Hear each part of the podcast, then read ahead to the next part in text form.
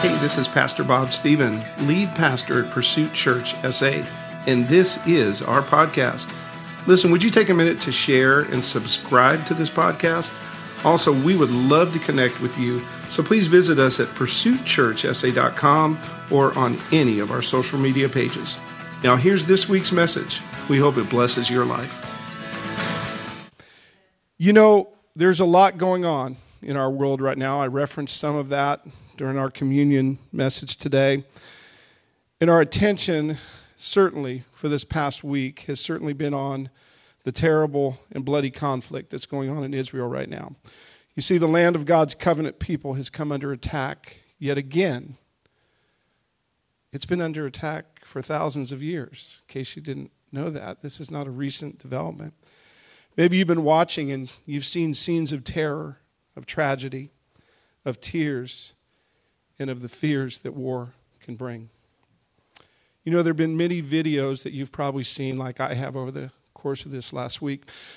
But there's one video that I saw that just kind of has stuck with me. It's a video of a, about a five or a six year old Jewish boy.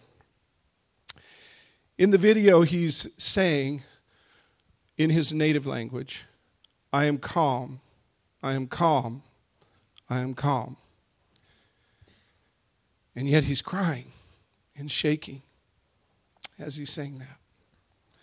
And so off camera, somebody asked him, Who's telling you that you're calm? And he responds, Elohim. Elohim. Elohim is the Jewish name for the all powerful and supreme God. Elohim is the God of Israel, He's also the same God that we call Father. Same God. Same God. You see, in the Bible, God ref- is referred to with many different names. And each of those names refers to the same God, but each of the different names speaks to a different part of God's character, something about Him that He is to us. Remember, way back in Exodus, He told Moses, I am. Moses like, I am. No, I am. Whatever you need me to be, I am. That's what God was telling Moses back then. Referred to himself as I am. Wow. And for this little boy, Elohim in that moment was the God of calm and the God of peace. You see what he's providing for that little boy right now is peace in the middle of a war torn situation. For that boy, he is the God of shalom. He is right now the God of shalom. I'd like to share with you another name that God goes by. It's called El Shaddai. In Hebrew, El Shaddai means several different things, but one of the things it means is the God of enough. Another way is a God of sufficiency, God of enough. As we continue here in week three of Fear Not, I want to focus today on a fear that I think many times we encounter. And that is the fear that we're not enough. The fear that we're not enough. That fear comes mainly from our own insecurity, right? The fear of not enough might sound like this I don't know how I'm going to deal with this loss. I don't know if I have what it takes to get through this. I don't think I have enough skill, enough talent, enough fill in the blank. I'm here to tell you that with God you are enough because He is the God of enough. To share or illustrate this story, I, want to talk about a story found in the Old Testament in the book of Judges. It's the story of a man named Gideon. Now, if you've ever stayed in a hotel, you might recognize that name Gideon. There's a Gideon Bible in the table right next to the bed, in case you've never opened that up. So you might recognize the name Gideon. Let me tell you what's really crazy. God put on my heart several weeks ago to preach about Gideon long before what's going on in Israel happen, is happening right now. Several, many weeks ago, God put on my heart that in this series to preach about Gideon. The full story of Gideon can be found in Judges chapters 6, 7, and 8. Now, check this out. In chapter 6, verse 4, when, when it's not on the screen, but I'm, your homework assignment, because I'm only talking about some of chapter 6, 7, and 8.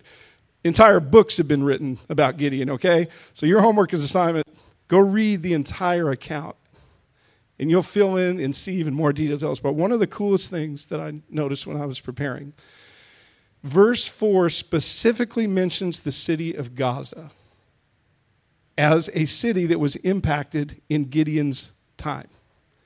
In fact, Gaza is the only actual city that's named in Gideon's story. For those of you that may not put two and two together, Gaza is the very place that the conflict is going on today. It's part of Gideon's story as well. Let me give you a little bit more background, though, about what's happening in Gideon's story. First, the setting, as we said, is in Israel, and Gaza is part of where our story takes place. And it happened about three, a little over 3,000 years ago. So, what's going on literally right now in Israel, in Gaza, was playing out in Gideon's time 3,000 years ago. Very similar circumstances. See, back then, there was a terrorist group called the Midianites. And they were coming into Israel. They were raiding Israel. They were taking their livestock. They were taking their crops. Today it's Hamas. Back then it was the Midianites. The exact same thing was playing out over 3,000 years ago with Gideon. And as you might imagine, there was great fear in Gideon's land at that time, just as I'm sure there's great fear right now in Israel with what's going on. Now, during that time in Israel, they were ruled by judges, hence the name of the book in the Bible, Judges, because that's the period that Israel was in. They were being led and directed by judges. Gideon was one of those judges. Now, the job of a judge was to lead the people in the way that God said. However, the people and even the judges themselves would often go off on their own, disregard how God was calling them to live. Right? Sound familiar? Any of you that know the history of Israel? It's, it's a cycle. Righteous, fall away, you know, completely fall away. Then finally God gets a hold of them and they come back, right? That, that whole kind of circle. Well, they were in the middle of the cycle at this point where they were falling away from God. They were not listening. They were doing their own thing. They were worshiping other idols. They were doing all kinds of stuff, okay? And it's that's the scenario we find the story of Gideon. Gideon was scared, his family was scared, his entire people were scared. Fear was literally running rampant with them and in them. But here's the beautiful thing God showed up to show Gideon and his people that he was still enough. That's the beautiful part about Gideon. El Shaddai, the God of enough. Man, there are so many. I could probably preach five or six sermons easily just from Gideon's one story. There's so much, there have been books written about Gideon's story, okay? We're going to laser focus on a few today, okay? And I want to focus on three things, and we're going to get to those things here in just a minute. But there are three things that we need to remember when we're battling the question of the fear of Am I enough? Am I enough? Let's begin by reading in Judges chapter 6, verses 11 through 16. It says this Now the angel of the Lord came and sat under the terebinth, which is a tree, at Ophrah, and belonged that which belonged to Joash the Abiezrite, while his son Gideon was beating out wheat in the winepress to hide it from the Midianites. And the angel of the Lord appeared to him and said to him, The Lord is with you, O mighty man of valor. Gideon said to him, Please, my Lord, if the Lord is with us, why then has all this happened to us? And where are all his wonderful deeds that our fathers recounted to us, saying, Did not the Lord bring us up from Egypt? But now the Lord has forsaken us and given us into the hand of the Midian. And the Lord turned to him and said, Go in this might of yours and save Israel from the hand of Midian. Do not I send you? And he said to him, Please, Lord, how can I save Israel? Behold, my clan is the weakest in Manasseh, and I am the least in my father's house. And the Lord said to him, But I will be with you, and you shall strike the Midianites as one man. Just in this passage, there's two very important things that we need to see that God was trying to show our brother Gideon that you and I need to remember in battling our own fears. The first one is this we need to face our fears. We need to face them. You see, human psychology tells us that we have basically two responses when the emotion of fear comes up. Perhaps you've heard of them flight or fight, right? Have you ever heard of that? That's, that's the reaction that you have to the fear of emotion. You either run away or you fight it, right? Another name for uh, running away is, or, or, you know, the flight is called running and hiding. And it's been going on since the beginning of time. What was Adam and Eve's reaction when they feared God's reaction after they ate the forbidden fruit? It says what? They ran and hid. They ran and hid. But the, here, let me tell you something, man. Here's the beautiful thing about the God that we serve. When we're like teenagers and get mad and just run off to our room and pout, God comes looking for us. He doesn't just leave us in our room to pout. You see, God went after Adam and Eve, didn't he? He said, Adam, where are you? God knew right where he was, by the way. And God always knows where you are, too. But he said, Adam, where are you? He sought him out. Adam was trying to hide. God said, You can run, but you can't hide, right? We see the same thing with Gideon, right? Gideon was trying to hide in a wine press. He was hiding, hiding in a wine press. My friends, God ran after Adam and Eve.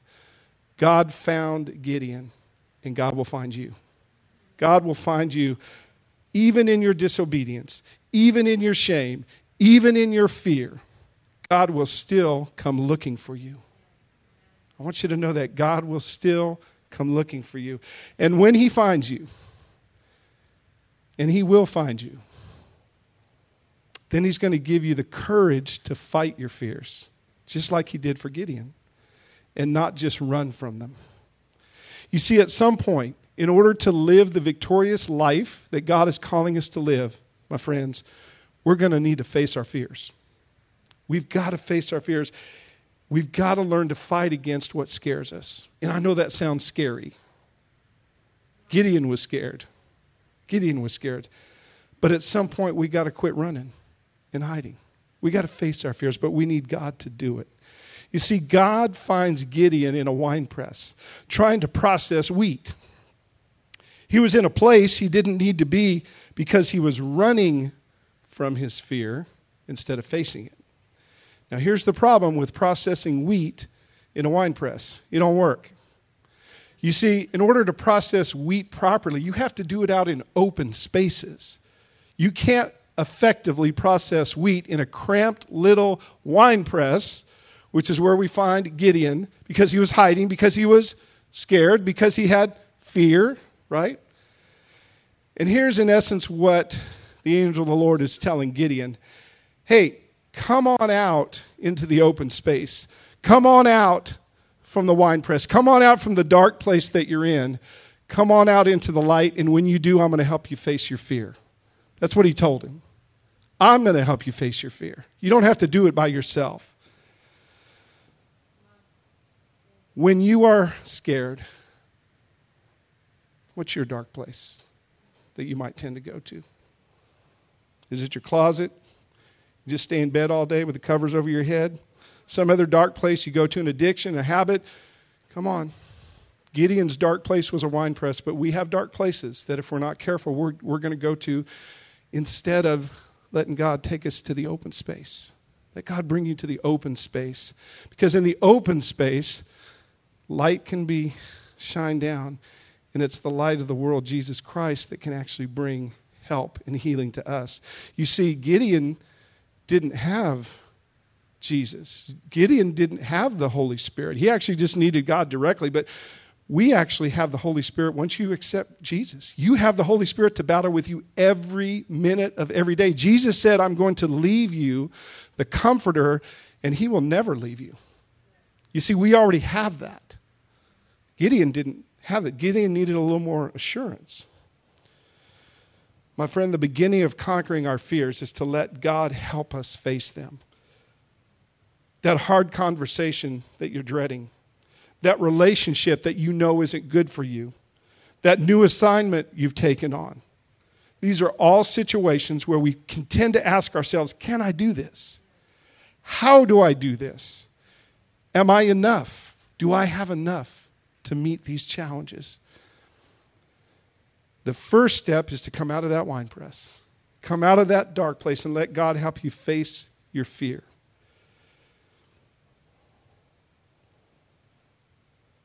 See, because God, just like that little boy, He can give you calm even when you're crying. Come on now. You got to get that.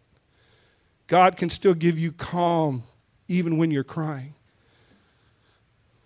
Let God help you face your fear. Because the next thing he's going to do is exactly what he did for Gideon, and that's this. He showed Gideon, I want to remind you, that you actually have more than you think you have. You have more than you think you have. You see, notice how Gideon started the conversation once God called him to be brave and to move out. He started to rehearse all of the reasons why he couldn't. You know what rehearsal is, right? You're doing the, you're repeating the same thing over and over and over again. I wonder how long Gideon had re- been rehearsing that little speech he gave to the angel of the Lord. How, how long in, in his own mind had he been rehearsing, I'm not good enough. I don't have what it takes. My family life is terrible. I can't possibly do what you're asking me to do, God. I've just got too much coming against me. Because that was Gideon's answer, basically. He started telling the angel all the reasons he couldn't do it. Wonder how long he'd rehearse. I wonder what we're rehearsing. What are we rehearsing in our mind? You see, God does not focus on what we think we are not. That's not God's focus. He doesn't focus on what we think we are not. God is a God of possibilities not so much the problems. Because he's actually already given us the answer, right? God's not, con- not too as concerned about our problems as he is about the possibilities. And that's what he was doing with Gideon. You see, Romans 4:17 reminds us that God has the ability to call things that are that currently are not. Think about that. God alone has the ability to say, you, Gideon, are brave. Even though that was the furthest thing. Was Gideon brave? Nope. He, he really, and it certainly in his own mind, he wasn't, he wasn't brave. But God was pointing out the possibility. He was pointing out, look, you've got more here than you think you have. You've got more going for you than you think you do. Was God aware of his weaknesses? Is he aware of yours? Yes. Is God aware of your trauma? Yes. Is God aware of your feelings of inadequacy? He most certainly is. Does he know about your jacked up background? Does he understand your fears? You better believe he does. God's numbered every hair on your head. He knows about them. But the difference is, he's not going to let us stay there because he wants us to see the possibilities. You see, God doesn't let our problems limit his plans. God does not let our problems limit his plans for our life. He's reminding Gideon of that right now, and I'm reminding you of the same thing. Your problems don't disqualify you, your weaknesses don't disqualify you. In fact, Apostle Paul would go on to say, It's actually in my weakness that God can do his best work. That's the same for you and me. It's in our weakness that God can do his best work. So when, God, when Gideon heard those words, the Lord is with you, almighty man of valor, his first reaction was not, Yeah, I'm your guy. I'm good. That's not what he said, is it? Gideon didn't even think of himself as a man of valor, but God knew that he was. And God had to show Gideon that he already had more than what he thought. The Apostle Paul suffered with kind of the same mindset for a while. Took God a little while to get a hold of him, but this is what the Apostle Paul said about his own inadequacy. This is what he said in 1 Corinthians 15 9 and 10. This is how he felt. For I am the least of the apostles, unworthy to be called an apostle, because I persecuted the church of God. But by the grace of God, I am what I am. I was preparing this. I mentioned that line to Pastor Ken. Reminds me of Popeye. I is what I is. But that's Paul saying. That's all good and fine. If I let my previous life define me, I'm sunk. But the good news is, now I am what I am because of Christ, is what Paul is saying. On the contrary, uh, I'm sorry, he says, I am and am, and his grace toward me was not in vain. On the contrary, I worked harder than any of them, though it was not I, but the grace of God that is with me. It took Paul a minute to see it, but eventually he came to understand that he had more than he thought at first. God's grace got him through. It took God some time also to convince Gideon, but eventually Gideon saw that with God's help he could become the brave warrior that God was calling him to be. You have more than you think you have. The power of God, the goodness of God, the grace of God. In Christ, you have all of those already. All you have to do is grab onto them. You have more than you think you have. When you have that feeling, I'm not enough, I don't know if I can do this, you actually already have more than you think. You have more than you think. Those are the things to remember when the fear of not enough comes knocking at your door. I want to show you one last thing that God showed Gideon that I think is so important for us. It's found in the seventh chapter of Judges. First, we're going to read verses 2 and 3, and then verses 5 and 7. So, verses 2 and 3 say this The Lord said to Gideon, The people with you are too many for me to give the Midianites into your hand, lest Israel boast over me, saying, My own hand has saved me. Now, therefore, proclaim in the ears of the people, saying, Whoever is faithful and trembling, let him return home and hurry away from Mount Gilead. Then 22,000 of the people returned, and 10,000 remained. Now skip down to verse 5.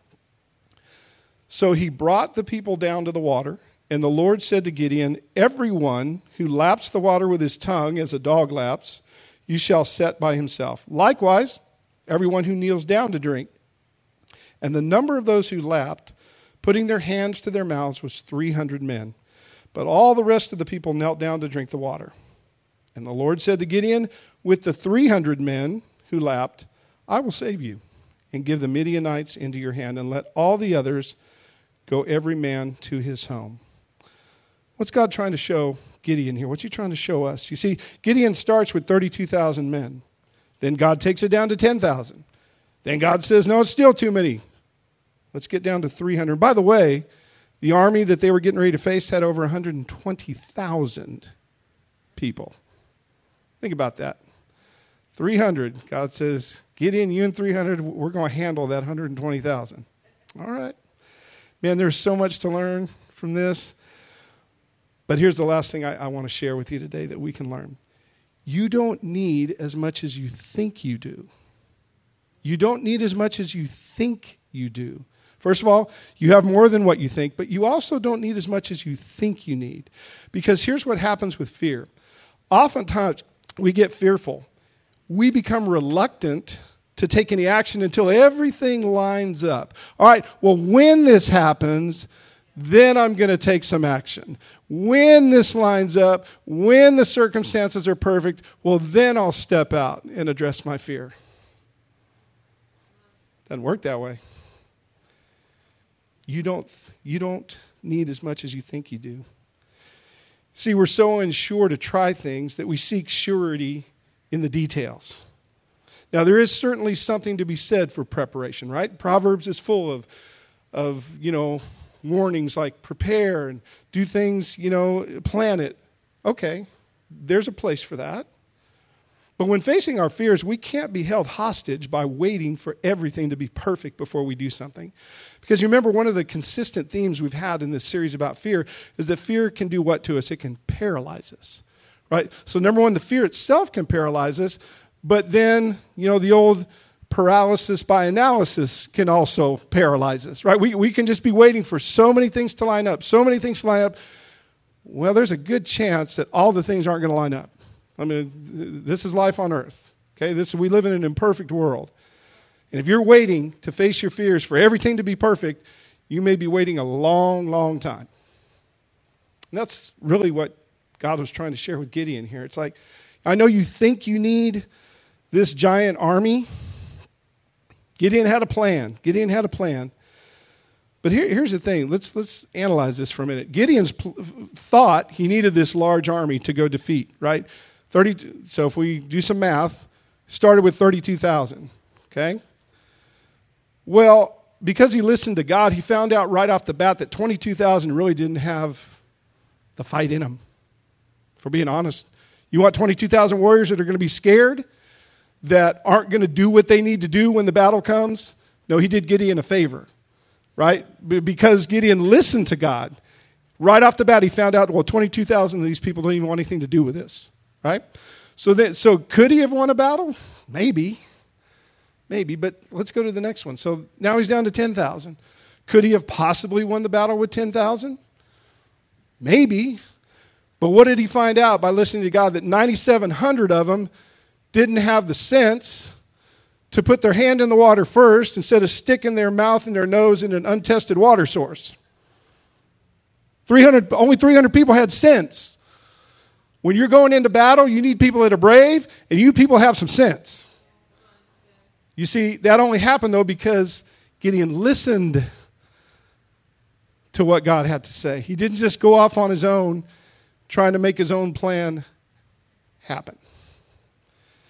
And so God ended up giving him 300 men who would do battle, who would join the fight, and who had some sense. But what was most important to God was assuring Gideon that he was going to be with him personally in facing his fears. God himself was going to be the one who gave him the victory over the Midianites. And the victory, my friends, happened. It happened with just 300 men, trumpets and torches. I almost called this sermon Trumpets and Torches. Almost, I was this close to calling it that. Because that's actually all these men had in their hands. 300, I want you to envision 300 men, and, and, when you go do your homework assignment, you read Judges 6, 7, and 8, you're going to see what I'm talking about. They stood at the top of the hill in their left hand, they had the torch, in their right hand, they had a trumpet. And on the command, they were blew the trumpet, and then actually the torches were in a glass kind of jar, and they busted out the torches from the glass jar. And what happened was the enemy, the Midianites below, were so scared they thought these 300 men were probably 3 million. They were so scared that they actually started killing themselves. They started killing each other. They started killing each other. Jojo, if you want to come. So you see, God provides victories in ways that we could never even imagine. Who, who would have thought that's how God would do it? Right? 300, how are you going to do 300 and 120,000? Okay, they're just all going to kill themselves because they were fearful. Ooh, that's there's a whole sermon right there in about how you process fear. Gideon processed fear with God. These folks process fear without God. And because of that, they didn't really see the truth of what was going on. They didn't realize there was only 300 of these guys.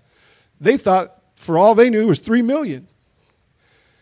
God's amazing in the way that He gets things done. Wow, it's amazing. Because Gideon listened to God and let God lead him through his fear, God gave him and the people of Israel, and this is important, a lasting victory and not a temporary fix for their fear. You see, had Gideon just, again, if he had taken the 32,000, might he have won part of the battle? Sure, maybe. If he had taken the 10,000, could he have done something? Maybe. But I'm here to tell you, if he had done that, he wouldn't have permanently fixed this fear of the Midianites. But let me show you how the story ends. It's found in chapter 8 says So Midian was subdued before the people of Israel, and they raised their heads no more. And the land had rest for 40 years in the days of Gideon. Wow. Now that's a lasting victory. That's a lasting victory. My friends, today let El Shaddai, the God of enough, meet you and help you with your fear. That thought that maybe somehow you're not enough, that you don't have what it takes. Let Him find you in your dark place and walk with you into the open space and help you face your fear with Him right by your side. Let God show you that you already have more than you think you do. And finally, remember that you don't have to have everything perfect. Your life doesn't have to be perfect. Everything doesn't have to be lined up for you to take some action and let God help you conquer your fear. Take some action, do something. I declare that, I believe that, and I say that to you in the mighty name of Jesus Christ. Will you pray with me now? Heavenly Father, oh God, we come before you. El Shaddai, our God of enough. God, we thank you for who you are. You are all that we need when we put our trust in you. Because, God, you have said that you will never leave us or forsake us. So, God, thank you for being with us in the dark when we fear and for calling us out into the light, into the open space to help us face our fears with you. Father, may we listen to your voice as we follow your plan for our lives and not our own. In the mighty name of Jesus.